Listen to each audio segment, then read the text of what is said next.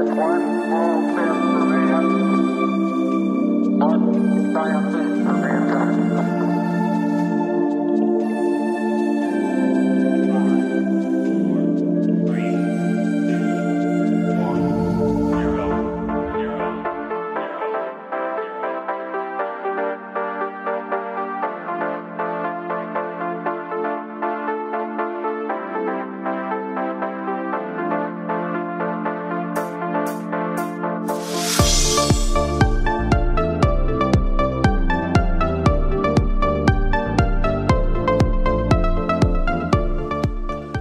Hello, listeners, and welcome to Ohio Mysteries.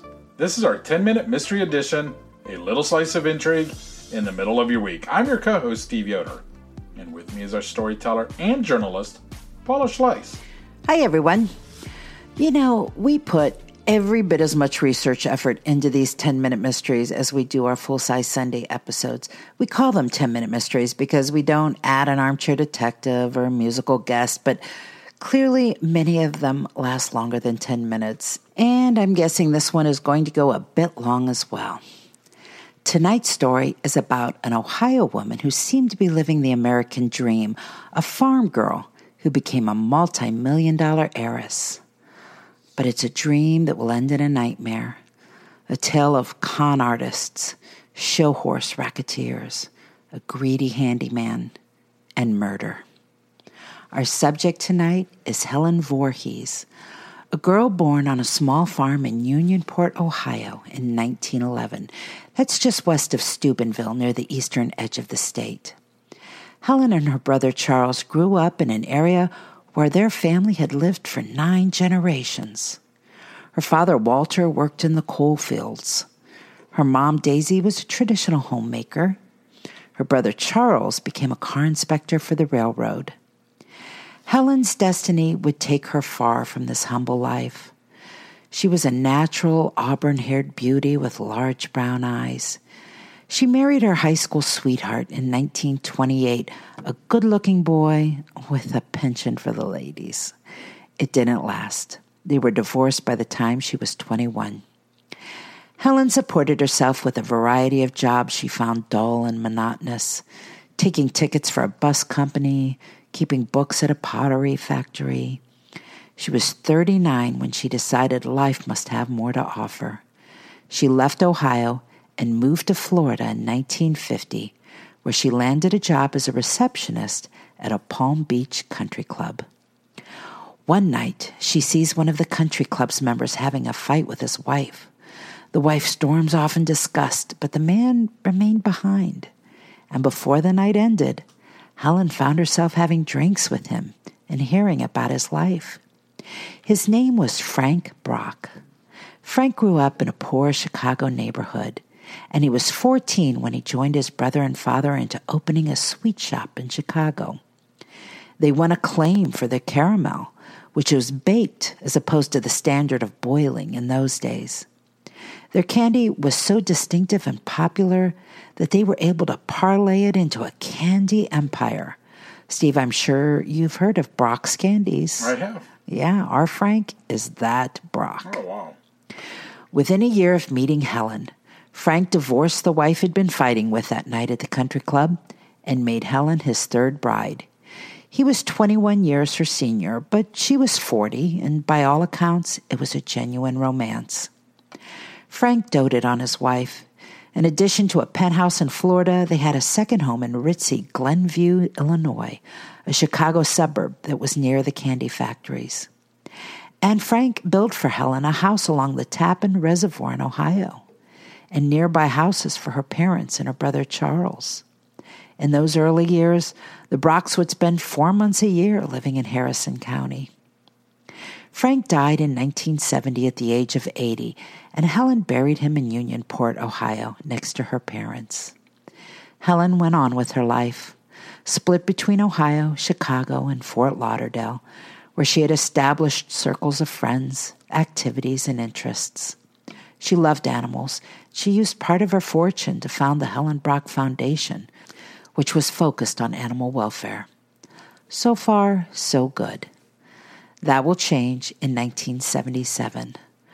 Our mystery begins on February 17 that year when Helen was in Rochester, Minnesota.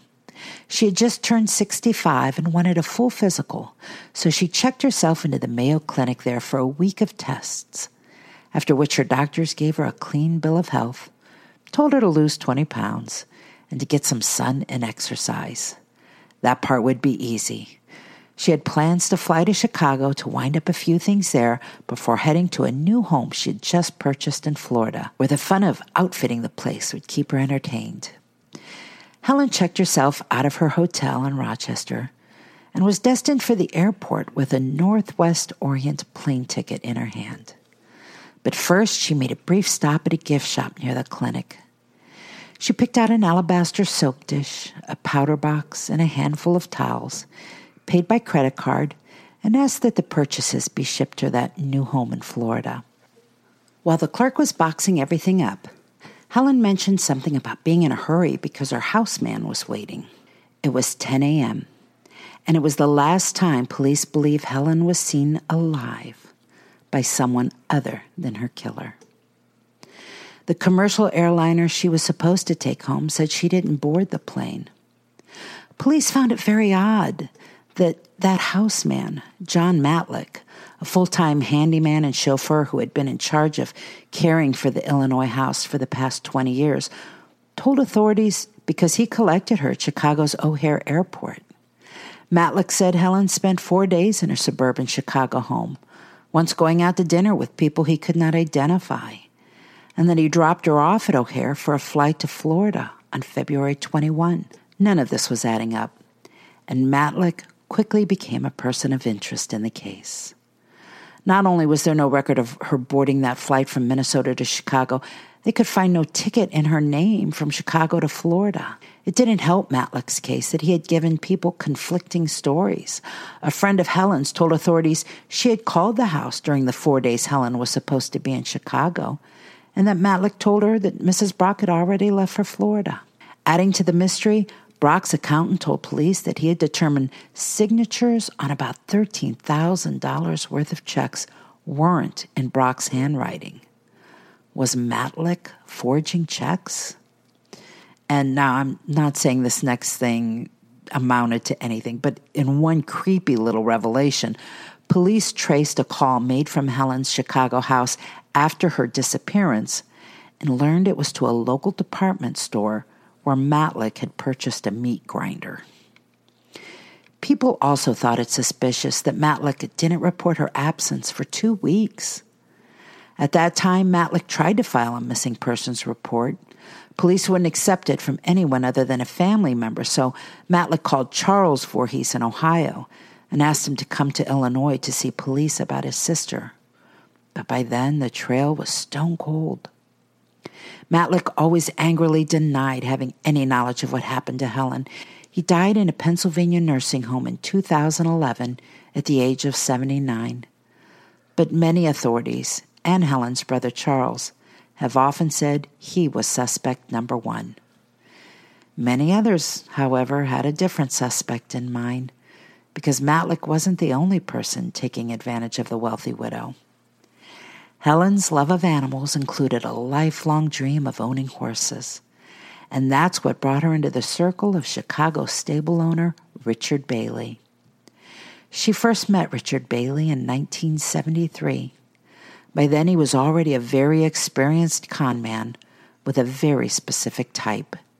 He preyed on wealthy older women, recently widowed or divorced, who had an interest in, but little knowledge of, the horse business.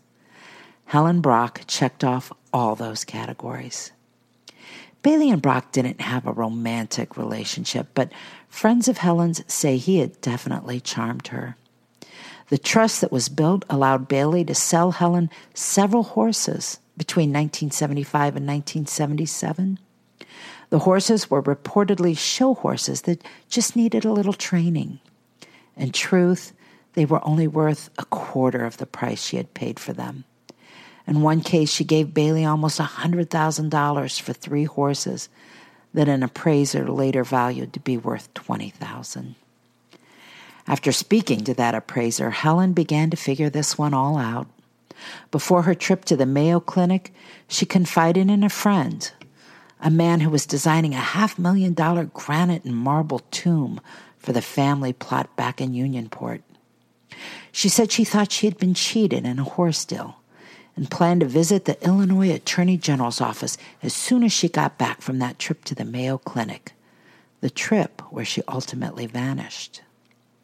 Authorities looked into this angle early, but it wasn't until they reopened Brach's disappearance in 1989 that they found enough evidence to charge Richard Bailey. Their charge of murder against him didn't stick. There just wasn't enough evidence. But a jury did find him guilty of defrauding her. The judge in that case threw the book at him and gave him a life sentence, taking the extraordinary step of making it clear that the sentence reflected his belief that Bailey was involved in Brach's death. Bailey wasn't the only man to go down during that investigation into horse swindling. After the case was fully unraveled, nearly 40 people in the horse industry would be convicted of various dealings, including killing perfectly healthy horses in order to collect the insurance money. The investigation also revealed yet another possible suspect in Helen Brach's disappearance Silas Jayne, another stable owner in Richard Bailey's circle, ended up in prison for conspiracy to kill his brother. And during that time in prison, his cellmate was a man named Maurice Ferguson, who was in prison for a Chicago armed robbery. Maurice told authorities that in 1979, when he was released from prison, Silas Jayne paid him to remove a woman's remains from a stable in Morton Grove, Illinois, and rebury them somewhere in Minnesota. Maurice said he found a location near Minneapolis because he had a family living near there. But Maurice kept leading police on wild goose chases. The first fruitless search was in a forest preserve. The second one was near a riding stable. On a third trip with police, Ferguson said he was ready to take them to the real place because Silas Jayne had died the previous year and he was no longer afraid of him. But even this third trip to a farm field yielded nothing. There was another strange incident that probably has nothing to do with this case, but it still fits that things that make you go hmm category. More than a year after Brach's disappearance, the nude body of an elderly woman was discovered in a wooded park on Chicago's south side. Authorities suspected it might be Brach, but the medical examiner said it couldn't be. This victim wore dentures and Helen did not. And so the body was buried in a potter's field. The weird thing is, in 1990, authorities exhumed the body for some reason. They wanted another look. And when they opened the casket, they found that the head had been removed so that dental work could never be rechecked. Now, this was early in the technology of DNA, and I found no report that authorities ever exhumed her again to try using DNA technology. Helen Brach was declared legally dead in May of 1984. In trying to decide what date to fix her death as, a probate judge ruled that he didn't believe Matlick's story that Helen had ever made it back to Chicago and said he thought she likely died in Minnesota soon after visiting that gift shop. So her death date was set as February 17, 1977. Among other things, the judge said Matlick's insistence that she had gone to dinner during her brief four day stop to her Chicago home was certainly a lie. I mean, her disappearance was national news, and yet no one came forward to say they had seen her or had dinner with her in that time. Helen's estate was finally allowed to be settled. It was worth $30 million then. That's about $72 million today. She left most of her money to the Helen Brach Foundation for Animal Welfare. She left some money to her brother Charles, and she left a $50,000 trust to that houseman John Matlick. Incensed that Matlick might benefit from her death when he might also have been her killer, Helen's estate filed a lawsuit against Matlick, alleging he had forged checks and stolen cash. Matlick agreed to give up his $50,000 trust in exchange for the lawsuit being dropped. So here's where we stand. Richard Bailey, the horse stable owner, was never convicted of anything in regards to Helen Brach's disappearance, though a judge admitted he made a fraud case against the stable owner harsher out of the belief that he did kill Brach. And the houseman Matlick, he was never convicted of anything in regards to Helen Brach's disappearance, though a judge admitted he set her official death date on the belief that Matlick did kill Brach. The truth is, we don't know where she died or when she died. And without knowing her killer is, we don't even know what the motive was. In Unionport, Ohio, under that half million dollar cemetery memorial, lie individual stones for Helen's husband, Frank Brach, her parents, and even two of her dogs, Candy and Sugar. There's another stone there with Helen's name, birth, and death date, but the tomb below the stone is still empty. All right, well, that's it for our midweek 10 minute mystery. We'll see you here Sunday for our next regular full sized Ohio Mystery episode. In the meantime, enjoy the rest of your week, and may all of your mysteries have happy endings.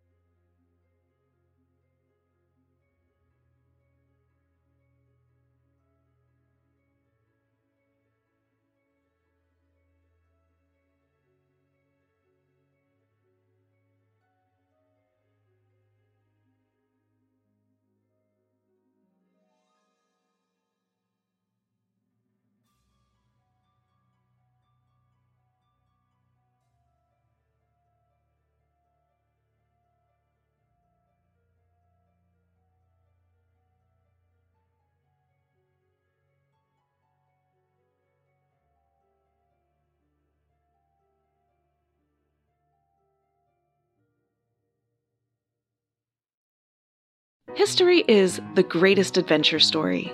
But does it ever leave you wondering what the women were doing all that time?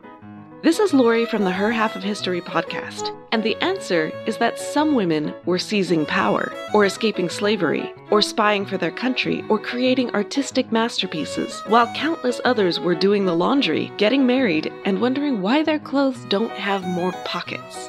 If you would like to hear the stories of women doing all of those things, check out Her Half of History at herhalfofhistory.com or wherever you get your podcasts.